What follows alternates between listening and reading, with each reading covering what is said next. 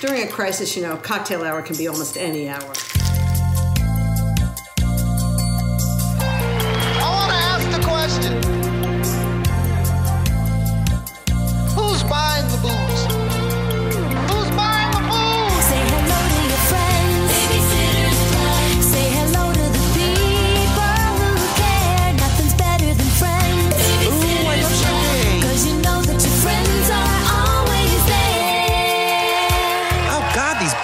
Me burp. We started this book club to stimulate our minds. From what I hear, this book is quite stimulating. So, Boozy Book Club, the first Boozy Book Club of season two. And it was Yes. it was a Nell book choice. And in our like new format where we actually function as a book club.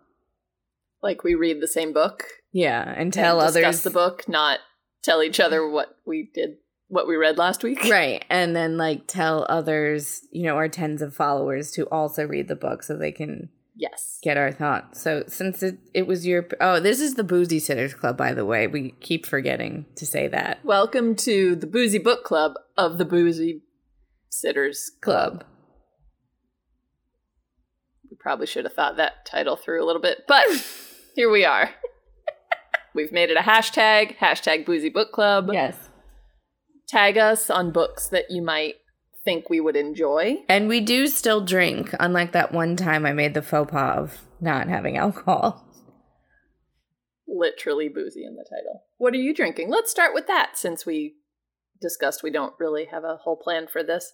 What you drinking? What am I drinking? So, in the spirit of continuing trying to finish things that are in your liquor cabinet before you buy more booze, yes. I was determined to kill this bottle of Cointreau.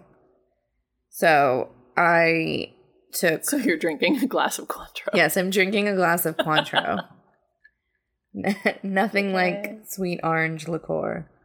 Okay, so what it is is I took the Owl's Brew citrus sweet tea mixer. Mm-hmm. I then, even though they said to put vodka, but then it also says it's good with gin, tequila, or bourbon, I used none of those. Thank you for your recommendations, Owl Brew. I will ignore them. I took a light rum, Mm. uh, Cointreau, and lime juice and just shook it up and strained it. Well, I'm now drinking it out of a lot a lox grass. None of those words were right. It's a throwback. If you don't get it, go listen to the episode one of uh, season two. Lawrence Cheney. Never not going to be funny. It's never not going to be funny. So I took a rocks glass, what I'm drinking out of mm-hmm. now, but I actually made a few of these and put it into a bladder to take to the beach. A wine bladder. So what you're saying is this is a drink that can be enjoyed outdoors or at home. Yes, and made in advance. I don't know why I felt like Because it it actually still tastes good the next day. Because there's nothing like Hmm. fizzy in it. So if you want to pre-make a cocktail, go for it. It for really just tastes like switch switch. Jesus Christ. Wow, this is going to be a great episode. Oh my god. Power through. Power through. It's good. What are you drinking? wine.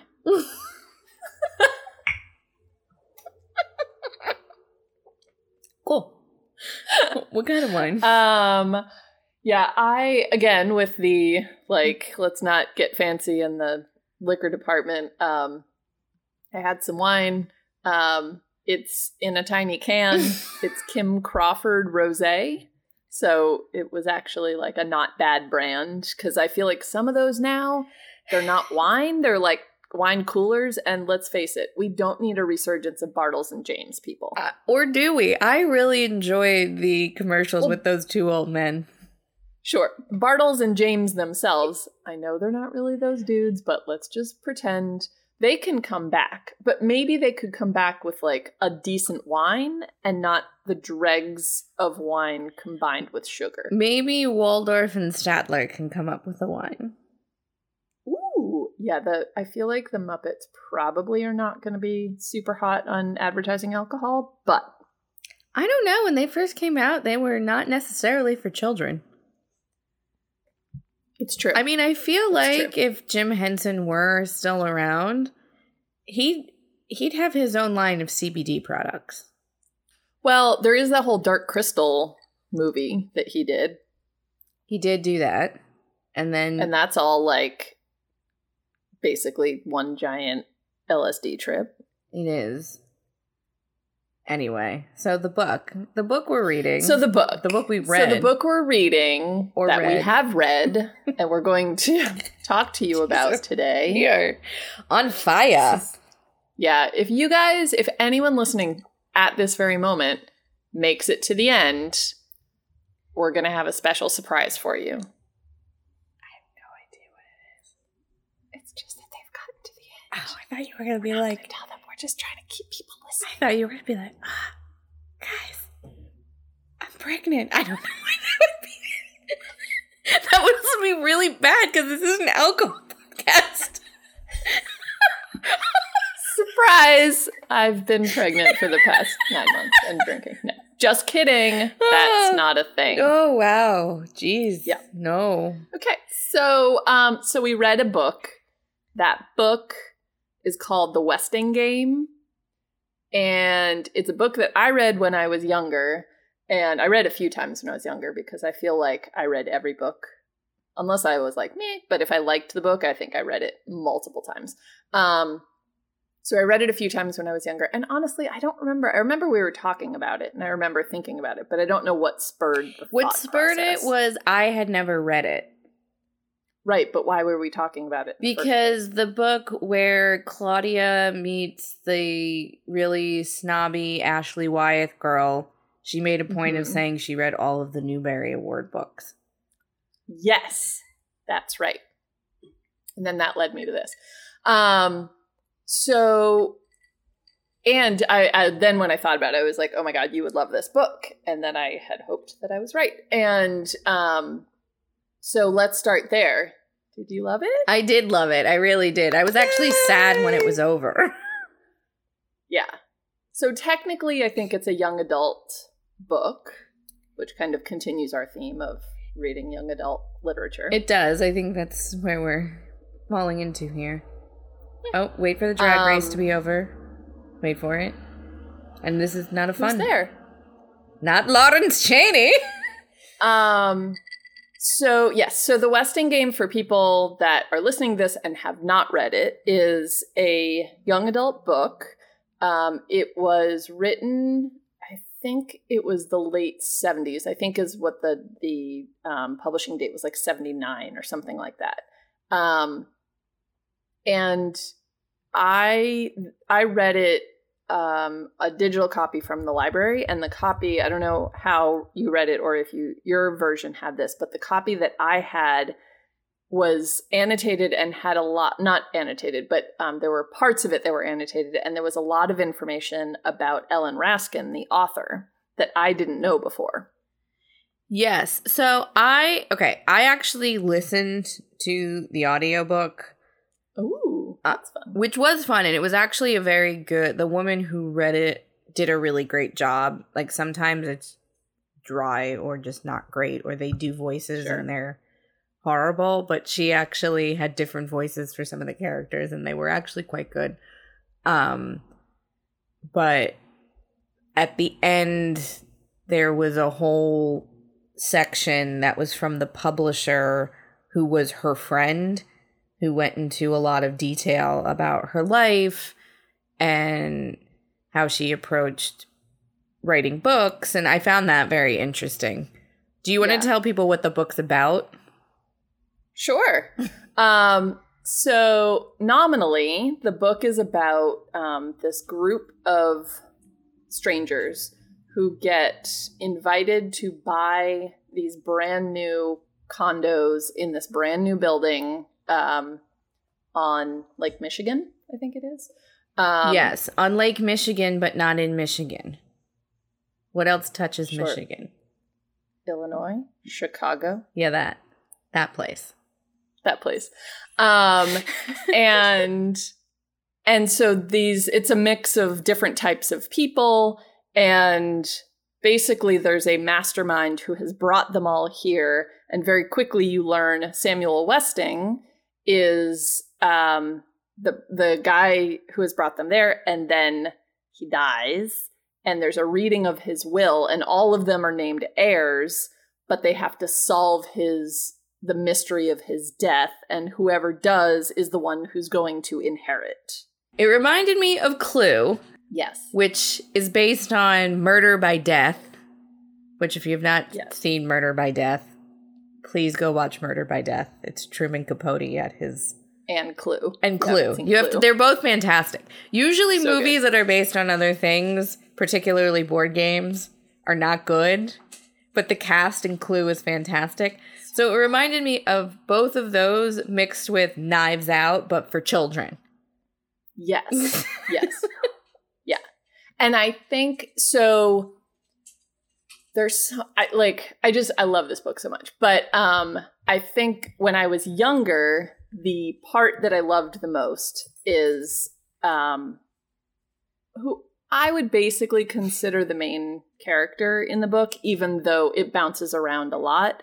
Um but to me and again cuz I feel like I associated so strongly with her when I was that same age is a 12 year old girl 12 or i think she's 12 um She might be even younger. 12 year old girl named turtle Yes. that's her nickname um and she's basically just this like spunky little kid who her parents kind of ignore her and her older sister is like beautiful and getting married and her mom just thinks that her older sister can do no wrong and everything that turtle does is just like you know a pain in the butt and she has this long braid down her back and people always try and pull it and when they pull it she kicks him in the shin I mean, she might kick them in the shin, even just not for that.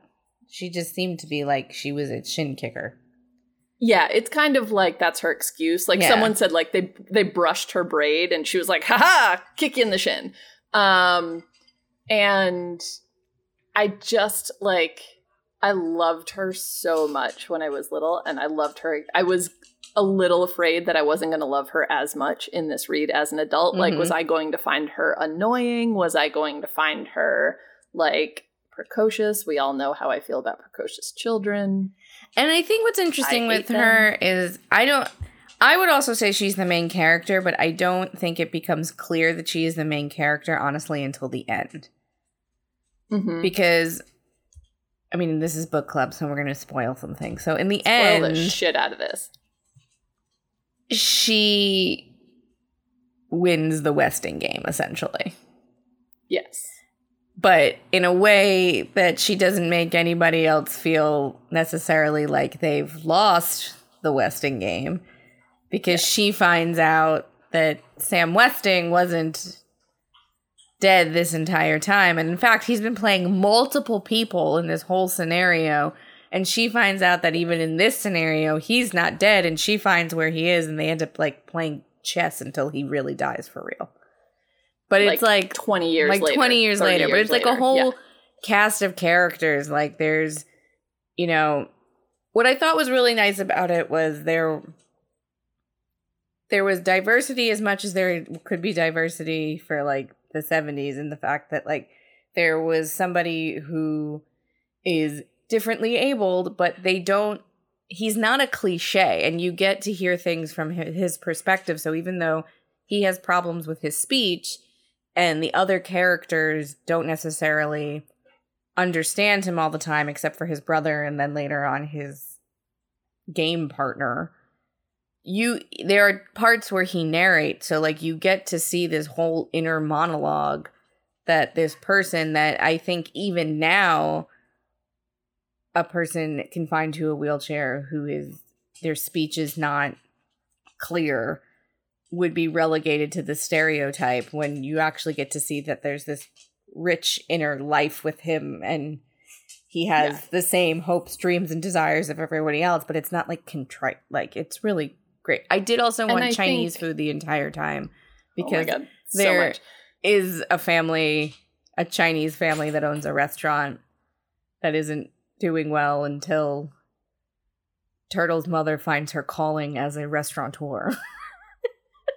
and I would say so that it's a it's a husband and wife who own the restaurant with um two sons? One son. One son. One son.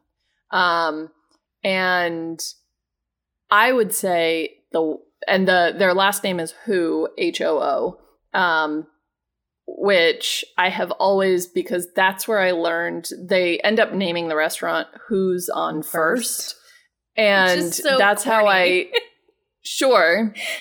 but it's how I learned that I think it's a Laurel and Hardy joke or it comes from a Laurel and Hardy movie. It's like one of those ye oldie movies, the Who's on First joke. And that's the first time I, I, I heard any kind of or read or learned about any about that joke at all. And then later on when I saw like where it actually Abbott came and from, I was like, Costello. same thing. Same thing. Um but Funny fat guy, like- skinny straight man. whatever. Straight as in like Um, not necessarily straight. the straight man. It's a comedy term. Yeah. Are we I just we're still allowed to say that, right? Yeah. Cool. Um so there's Mr. Hoo is the dad and Madam Hoo is his second wife and she is somewhat recently immigrated from China and she doesn't speak any English and I feel like similarly to Chris the kid who has speech problems she's presented in this way where she can't communicate to other people, but you get a sense of what her inner monologue is and like what her thoughts are. Um, and there's even parts of it where like there is some overt racism without like it's it's clear the book is presenting it as uh, this is not the best Yes. choice in life Yeah. and Which I and it's not it's not like it's overt in that she she is asked slash made to wear a um, traditional the cheongsam traditional Chinese dress for this dinner party, but it's like the co-opted version where it's like super tight and it's slit really high and Yeah. it's very clearly playing into the like Asian woman exoticism fetish thing, idea. yeah. yeah. And then later on, when like things kind of become better for everybody, it basically is like, and she never had to wear that again. Yeah, and like other parts, someone, one of the other members makes a comment about how she doesn't speak English. They're at a party, and I think it's Turtle's father, because yeah, he's her game partner, says Mhm. something like, "Well, if I don't, if we don't talk to her, how is she ever going to learn English?" Yeah. Because it was basically one of those like, "How dare she come here and not speak English?" And he was like, "Well, if we don't talk to her." How, Right.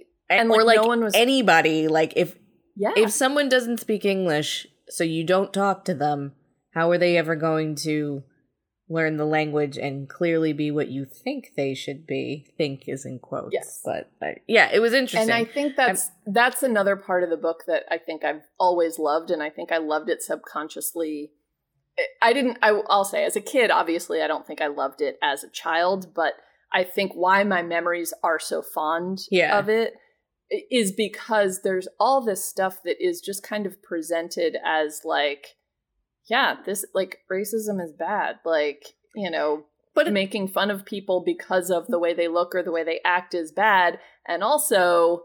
Hey, half these people are pretending anyway, so don't be a shit. So, because like a good Ann M. Martin book, nothing is what it appears. The writing is done in such a way, like at the core of it, it's really like a whodunit, but there's all these other things for kids in it's like there. a puzzle mystery. that is like don't treat people like shit, which seems to be a recurring theme of ours that we enjoy books that teach children don't treat people like a sack of crap.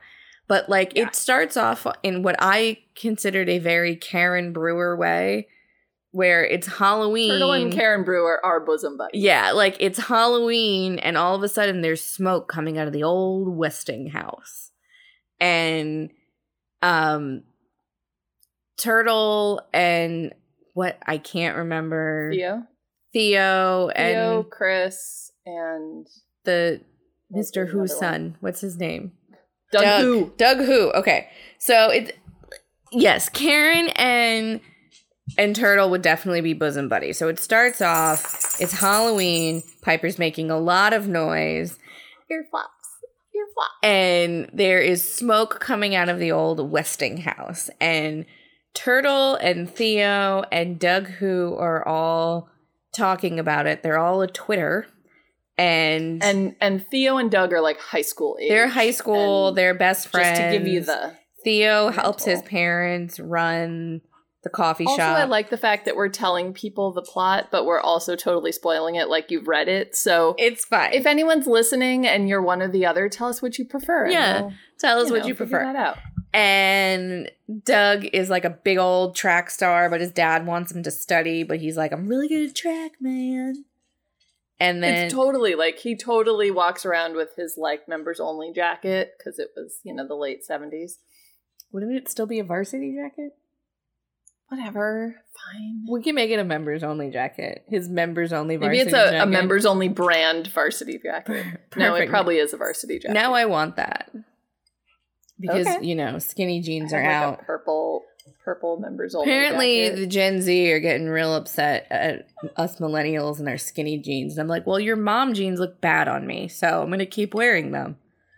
I also think it's not so much the Gen Z that's upset; it's the millennials which are up, who are upset. Millennials who, um, so many who's, and it's kind of hysterical. Of like, like every generation goes through this of where like Well, the next generation finally becomes sentient enough to make fun of you, and Yeah. like this is to be expected. it's to be expected. And it's also, fashion is cyclical. Wear whatever the fuck you want. exactly. I mean, Put those skinny jeans in the closet and bring them out in another 20 years. They'll be back. I'm still going to wear them because I look like a sausage in the jeans that are hip now because those are the jeans that were hip in the 90s and I looked like a sausage then. I'm not looking like a sausage anymore. And ro- Sausage fashion. Sausage fashion. and rock and roll is always in style, so fuck you. I'm going to dress like Joey Ramone the rest of my life. Actually, it's more of a Johnny Thunders. Heroin all around, but not when you're pregnant. Not when you're pregnant. Don't give the baby heroin. Our That's book, the takeaway. our this. book club is weird. Is any book club normal? No. I feel like even the normal ones are weird. So It's true. our book so club's cool. there's, you know, there's a good Scottish doorman, Sandy Sandy. What's his last name? McSouthern. McSouthern. No, San- is it McSouthern? Sandy, or is it just Southern? Hold please. I don't know. I'm not. It's not Lawrence Cheney, so McSouthers. McSouthers. So he gets them all riled up and gets that spoiler. He may or may not be Samuel Westing. So that's the spoiler is he is. He is, But and he's like So Turtle's the- favorite. And in the audiobook, the woman actually does a good Scottish accent, so that was exciting for me. nice. Um so it's interesting to me, I think in the second second read, the like probably like 12th read for me. But um so one of the things that I read, and I don't know if this is part of what you found out in the audiobook kind of deep dive, um, but apparently Ellen Raskin, one, um, was a graphic designer and cover artist Yes. for books for years. And then she was like, I can do this. And unlike 99% of people who say that, she actually could. And she wrote this, and apparently she did no like forward outlining. She just wrote it as she went along and did put all the pieces together. Every book she wrote. Yeah, That she but I think just- this was the I think like I think this was the first one that was like a puzzle. a, like a big yeah. But it, it Um, I th- even if it wasn't a puzzle, it still to me is interesting that that is her process. And honestly, I think that is just goes to show you like if you want to try to do something really just try to do it and there's you can watch a million youtube videos now on how to do this or how to do that but at the end of the day you're never going to do it unless you just dive right in and your process Yeah. might be different Yeah. And so one of the things that I had remembered as part of like the clues and the puzzles and stuff were the the names mm-hmm. and the north, south, east, west. So there's Samuel Westing, there's Sandy McSouthers. No, what did I say? mcsouthern Yes, Sandy McSouthers. southers Um, yes There's Barney Northup and Julian Eastman. Yes. And so if you know, or if you pick up on the fact that there's a north, south, east, west, once you start to see that, you can kind of figure out this is all the same person. which And so, every time they come into play, you can be like, aha. normally I pick up on these things and I usually like when I watch mysteries or read mysteries, I can usually like pick out what's going to happen. I and this is weirdly this is the same thing that happened with Knives Out. So maybe it's just this particular style of like flashy shiny object. I get distracted by the glitter all the time. Probably why I love the drag queens. But like I got mm-hmm. so caught up in the characters because they were all fully formed human beings and you got to Yeah. hear all of their different perspectives on this. Like I just I honestly I I at one point forgot we were supposed to be figuring out what was happening. I just Yeah, like and I I just liked listening to hear like what was going on in their heads and about like Turtle's sister and how she really didn't want to get married and how Denton Deer is a horrible name and how he he came off and you thought he was going to be a dick but then he wasn't a dick and he got paired with Chris so he could really see his true calling of like neuroscience and not being a Can I- plastic surgeon. Not that that's bad. I mean, follow your passion. If your passion is plastics, go for it. I mean, I had a very nice plastic surgeon fix up my leg. I mean, everyone They just scoop out some abnormal. shrapnel. No, I'm just very moly and Can some. we say shrapnel? yeah, we can say that. Let's sound bad. That sounds much more badass than I'm moly and like the test came back abnormal but not malignant, so they had to just scoop out parts of my, my leg. so shrapnel. Tough go. Doctor Shorty Long Can Island I- did a great job. There's only a wee scar. you only have a wee leg. It's like an inch. Anyway, you have thoughts. the scar, not the leg. Um, I was just gonna run down the characters since we love them so much. Oh yes, run them all. Damn, Okay. Um, run them all down. oh, the booze is kicking in.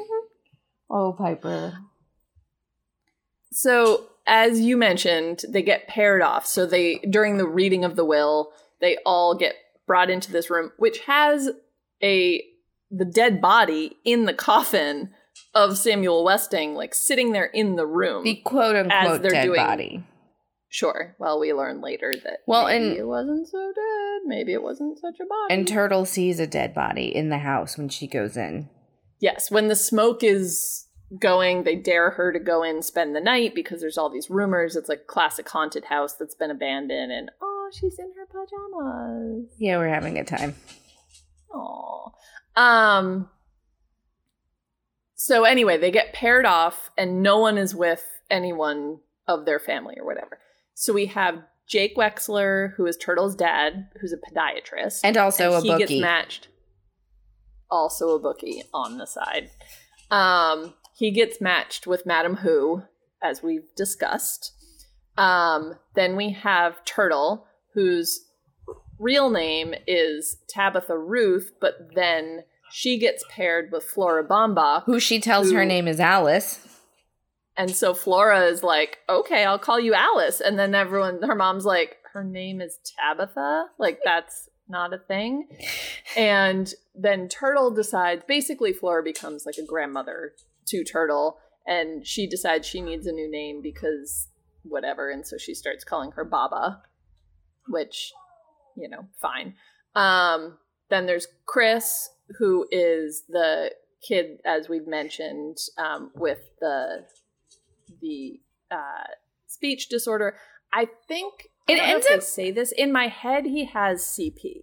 That's what I, I don't know thought, but based on the fact that it came, I think they said something about that, like he was sort of fine, and then it came on swiftly, and then Denton Deer actually worked with some neurosurgeon to like yeah, they find get like, him. They find some or medication something. or some treatment that he regains at least his speech, yeah. So and so he can go deeper experts. into his ornithological work. Yes, that's bird watching. Um, so he's matched with Dr. Denton Deer, who is Turtle's soon to be, as we think, brother in law. He's engaged to Yes. Turtle's um, sister. Sandy McSouthers is the doorman, who basically is just fomenting shit all along. And he is partnered with JJ Ford, who is a um, black woman who is a judge. In my head, she's like in her early 40s. And she's Stacey Abrams' sister in my head. Perfect. Perfect. Um, and then Grace Wexler, who is Turtle's mom, Mm-hmm. and she's matched with uh, Mr. Hoo. And then that's how she becomes the like restaurateur extraordinaire. I mean, to her credit, she Um, really does up his restaurant game because he was well, suffering. she ends up she ends up taking the whole thing. They franchise. There's a Hoo's on second, Hoo's on third, Hoo's on fourth. I think there's even a Hoo's on fifth. yeah, there was a a lot. lot. of them, and then there was like one where Turtle at the end was like, "That one didn't go so well," so she closed that one. Yeah, close that right up. Um, then we have Bertha Crow and Otis Amber, and they're like, both of them were like a little, just like those people that are just. They seem like very nice people, and both of them they But they also a little a- creepy. a little creepy, a little off. Like you can never. They don't talk a lot. No, Like and when they do talk, they say something that like everyone just kind of looks at them and, and, they're like, Bertha is like "Who's real, that?" like shaky, like a nervous little cat yeah. And then they Or- run a, or a bird soup or kitchen. bird. Cats aren't really nervous. Well, yeah, I guess Anyway, cats are kind of just dominant shits. Um, and they they both run like a soup kitchen downtown, so they're like super like big hearted and charitable and all that. Anyway, and pretty we have- religious. Yes. Then we have Theo, who is um, Chris's brother, and the two of of them and their parents run the coffee shop in the basement, or not the basement, the first floor. Yes, and weirdly, Theo and Chris are named heirs, but not the parents. Yes, yes. And then so Theo is partnered with Doug, and then there's this weird competition between the coffee shop on the ground floor and the Chinese food restaurant on like the top floor. Mm-hmm. Um, and then Angela, who's Turtle's sister, is um, paired with Sydelle Pulaski, and we find out that She's Sydelle a mistake. is she's a mistake. They meant to get Sybil Pulaski, Yes. and she kind of has uh, uh, Munchausen syndrome, Yeah. or maybe she doesn't actually make herself sick, but she, She just pretends to be she sick. And she describes herself as like never really having attention. She's a larger woman, so she does just a bunch of like kooky things to try to get attention, and everybody writes her off. But Angela actually really likes her. yes, and and, they- they, every it's it's interesting because all the pairs actually are very well matched, and they become and they be they complement each other they become friends they give the other person something that they need or that they're lacking whether it's personally or in the case of mr Hoo and mrs wexler like financial like he's got like a restaurant that has good food. She has the business acumen but has been a housewife forever and has clearly just needed an outlet. And like it's just everyone finds each other which is like it's fun. It it was just Yeah. a it was fun there's a secret bomber. Bombs go off. Like So many it's just- bombs. there's so many bombs, and then And then, like, people keep running Angela's a bomber. Boom at everybody. It's a crazy thing. How are you doing on drink? lot. Shall we refresh? Sure. Okay. We'll be back. We'll be back. We're taking a wee break. Listen to T Rever. Hi kids, the T-Man is back. I'm here to tell you how you can become a Boozy Booster and sponsor an episode of the Boozy Sitters Club. All you have to do is rate, review and subscribe on your favorite podcasting platform and show us the proof. Screenshot that shit and hit us up on the Twitter or the gram to have Nell and Stephanie say your name at some point when they remember it. And who don't like their name said out loud. Okay, so we're back. We're back. So shall we steal? We're stealing from the regular episodes Ourselves. ourselves, and we're going to do surprising and expected. Should I go first since I haven't read the book? Sure. Yeah. Do it. What was the most surprising part of the book for you? The most surprising part of the book for me, I think, because when you described it to me, and I didn't actually like Read the back cover. read the back cover, I was just like, oh, let, what, this is what we're reading. Uh, how adult it was. Mm-hmm. And I, the way you described it to me, I genuinely thought it was just going to be a book that followed around Turtle. And then when I started reading the book, and there were all these different offshoots and plot lines that all revolved around the same thing, I was pleasantly surprised at how many like full fledged, very well formed, thought out characters there were and how they were all interconnected. Because we haven't even touched on that, that not only are Yeah. these people named the heirs, they're all named the heirs because there is some sort of connection back to Samuel Westing, good or bad, that either Samuel Westing is either trying to rectify because it was not a good interaction or something he's trying actually most of them are all of them really are things that he's trying to make amends for in some way somehow Yeah. It's it's like he's at the end of his life and he's trying to to kind of uh, do a, a do right. you Yeah. know? and but it's also centered the other thing i wasn't really expecting like i knew that there was this murder of samuel westing or what a death there Sure. was that offshoot about like his daughter who died Mm-hmm. and i wasn't expecting that whole through line and how really at the end of it like that had a lot to do with his behavior and how a lot of these people were connected.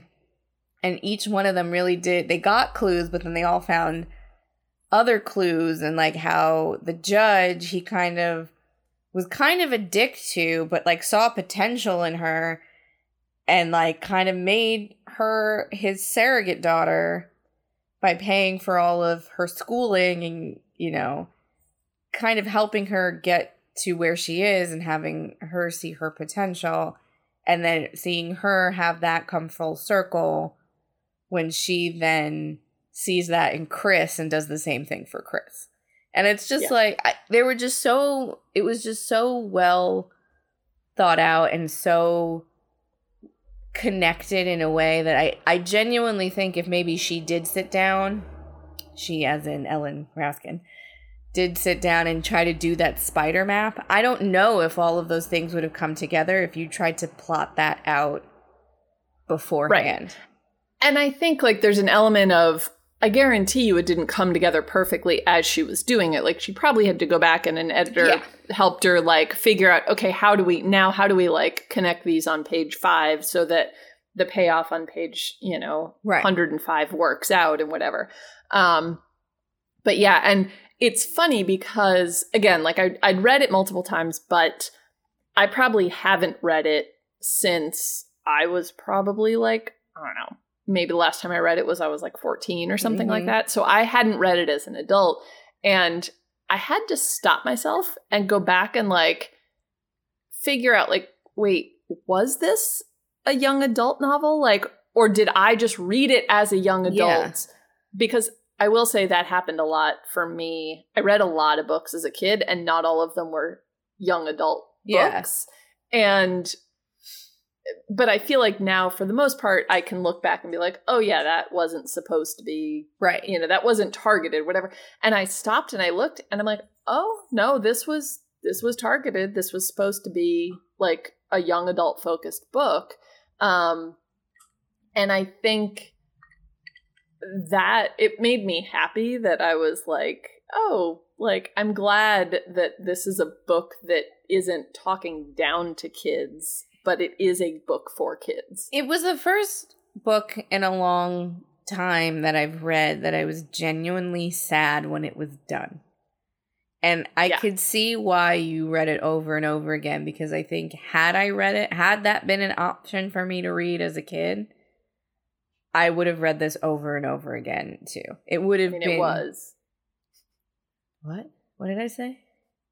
You said had it been an option. I mean, it was an option. It was an option. I guess I just didn't You know just didn't about it, or it wasn't presented. I It wasn't didn't. like something that Yeah. because even though like I think we we talked about this, like I like to read, but I'm a very slow reader, so I didn't have a great relationship with books when I was a kid because I had such a hard time reading the books that I needed to read for school and the amount of time I Mhm. needed to read them. And it wasn't that I wasn't enjoying them and that I wasn't understanding what was happening. It was that I just there was no time for me to read for fun. If because it, it took takes you me- all weekend to read your homework assignment, Right. You're not going to read other books, Right. And like, you know, you get summer reading books. Like it took me all summer to read the three books I had to read if I read them all. So which I think is really interesting. Like you said, you you listened to this on an audiobook, and it's interesting to me. I think also because I think like, had that been an option for me as a kid, right, I Well, I probably would have been a lot fine. more.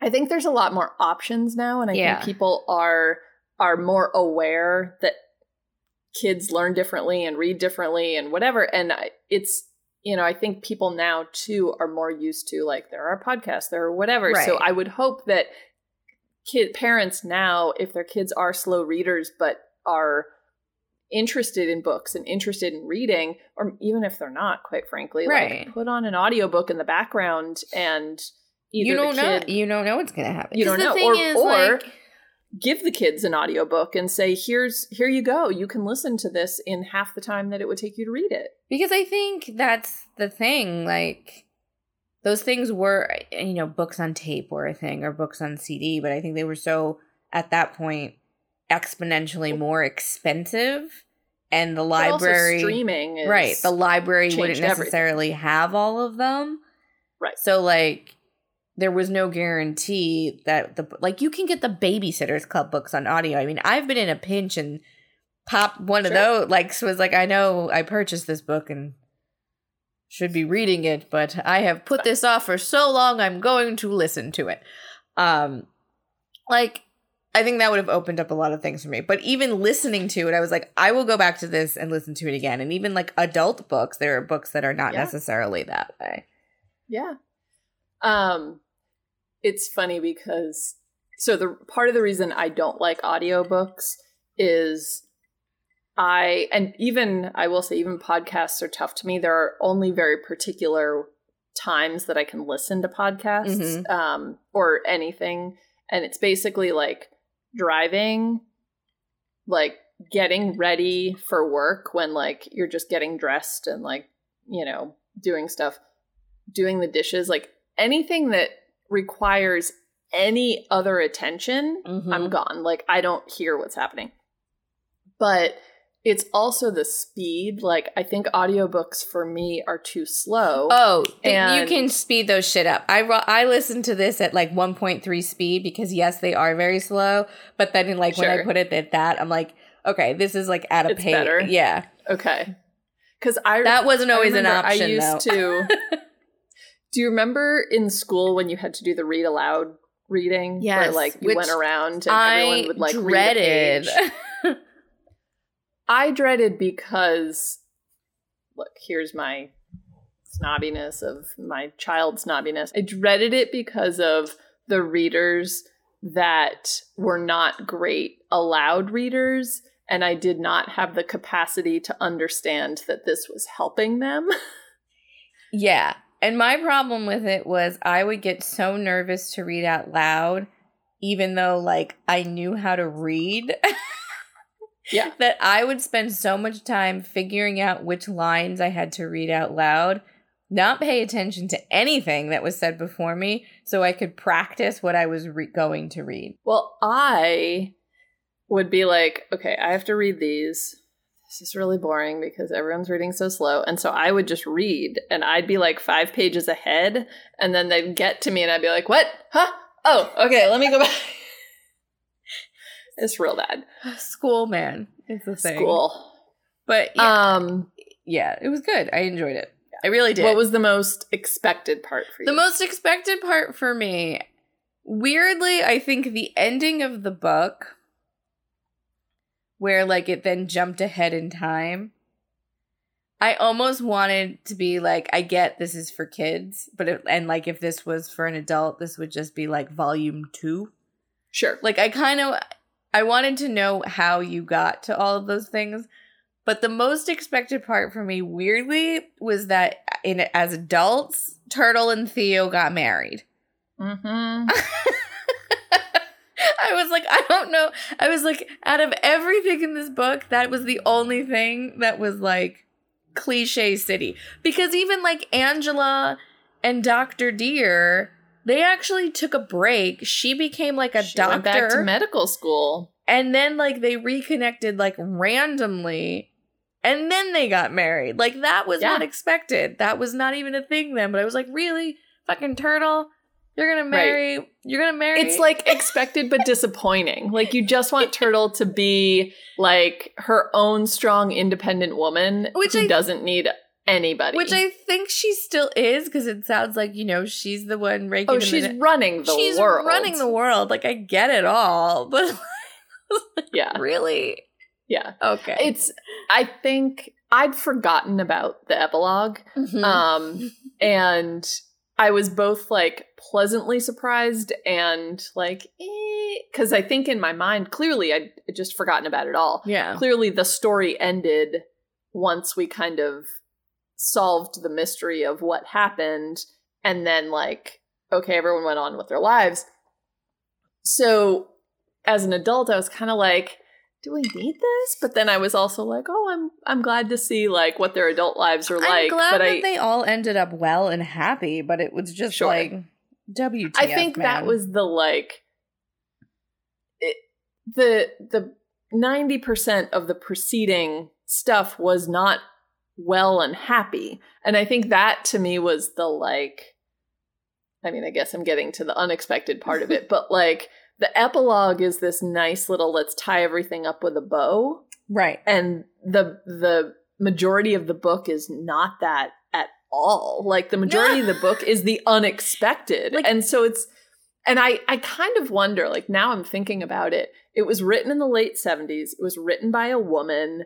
It Did was they make her do young that? adult. Did they make her do But like that? the were they publisher, like but the interesting thing about that is the publisher who wrote that wonderful thing about her at the end was also a woman.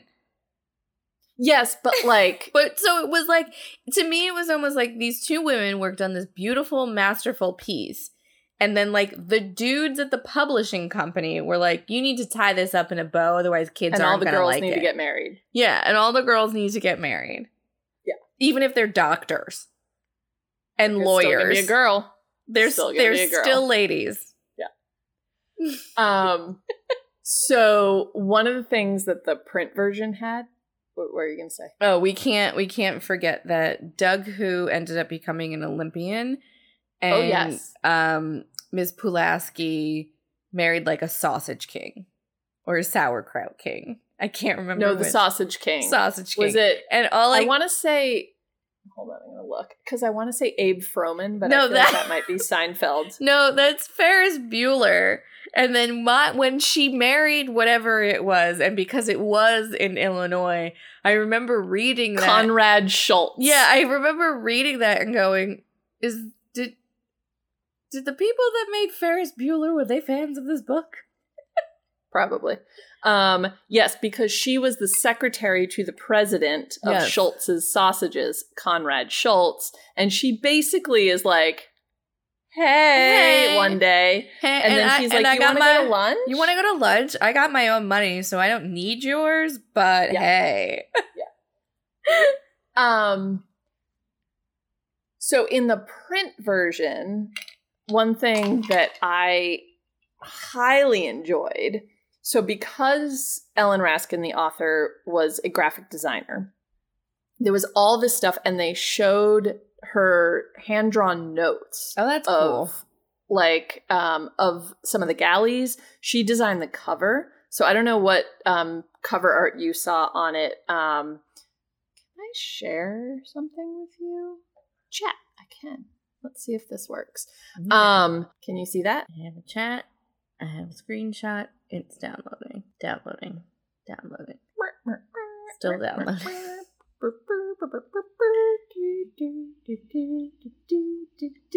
Yes, that was the.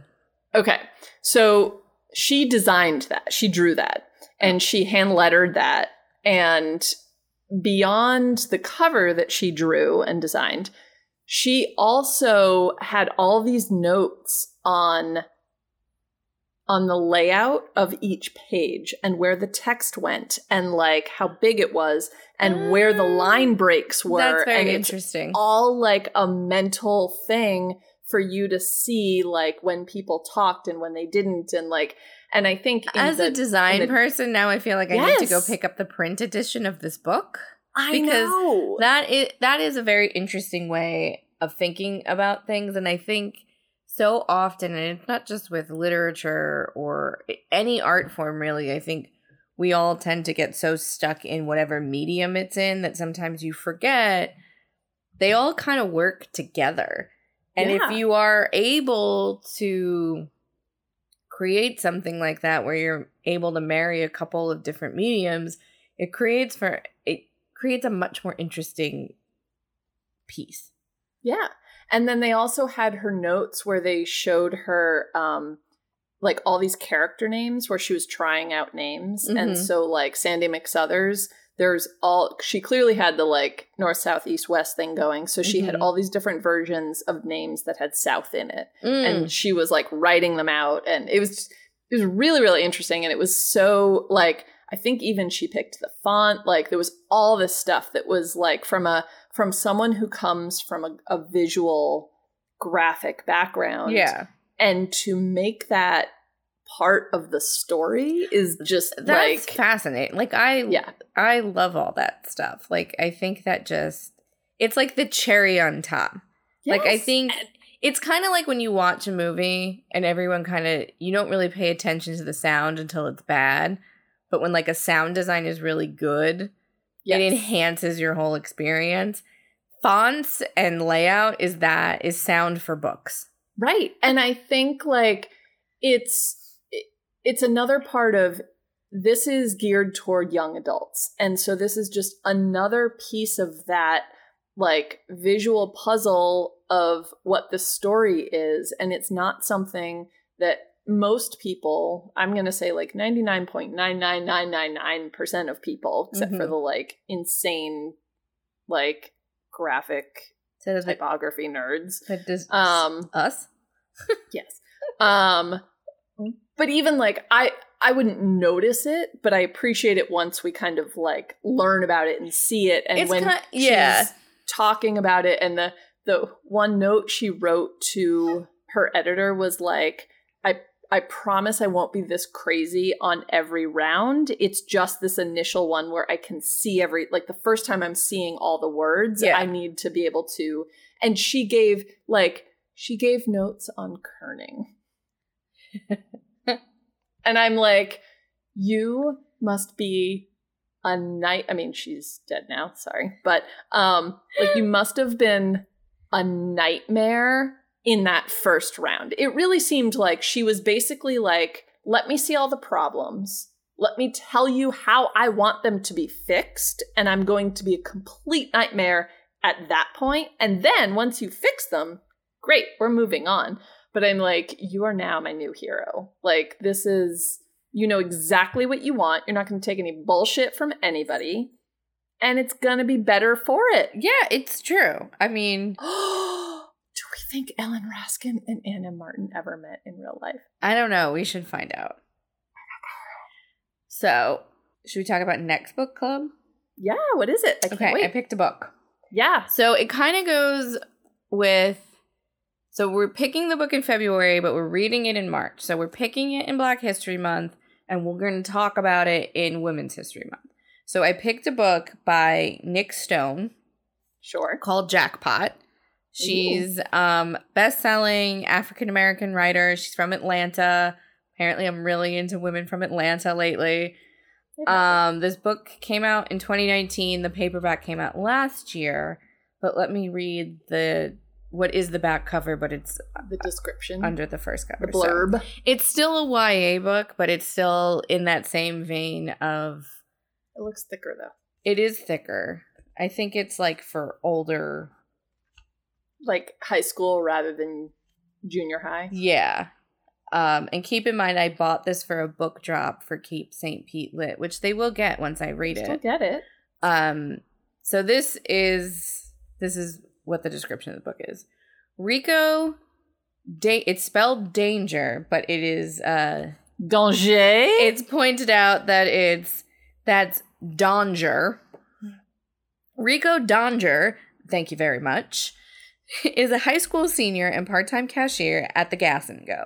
She had to get the job. Her paycheck is necessary for keeping her family afloat. If anyone could use a stroke of good luck, it's her. And for the first time in a long time, it seems like she may have found one. If Rico can unite an unclaimed lottery ticket with the winner, there's a chance that her good deed will be rewarded with some sorely needed funds of her own. She hopes. She recruits classmate Zan Macklin and the only other person who may have a clue to the mystery to help.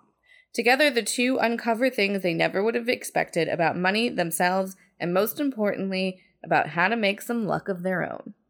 Hmm, that sounds fun. Yeah, so it's another like kind of in the same little, little mystery. a little mystery in the same vein female lead who's like got to figure shit out on her own um but what i enjoy there's another little like excerpt on the back that says when safely inside the jeep i feel zan eyeballing me what it's terrifying how good of a liar you are danger i looked at my chip nail polish take a deep breath there's over $100 million on the line here, Macklin. Just did what I had to do. You enchantress, he says, and we pull off. Ooh. Dun dun dun. Weirdly, from what I've read about the book, the main character reminds me of friend of the pod Roxanne a little bit by the like, I got my chip nail polished because I did it because when I knew I needed to look good, but now I Right. don't. I'm getting shit done. You motherfucker, I'll let's take it off when I have time to take it off. Yeah. So yeah, That's exciting. yeah, we'll post about that. Yeah. but hopefully we like it as much as it seems like everybody else does. Fingers crossed. Fingers crossed. That's it. Well, Thank that's you. been episode one of season two, Boozy Book Club.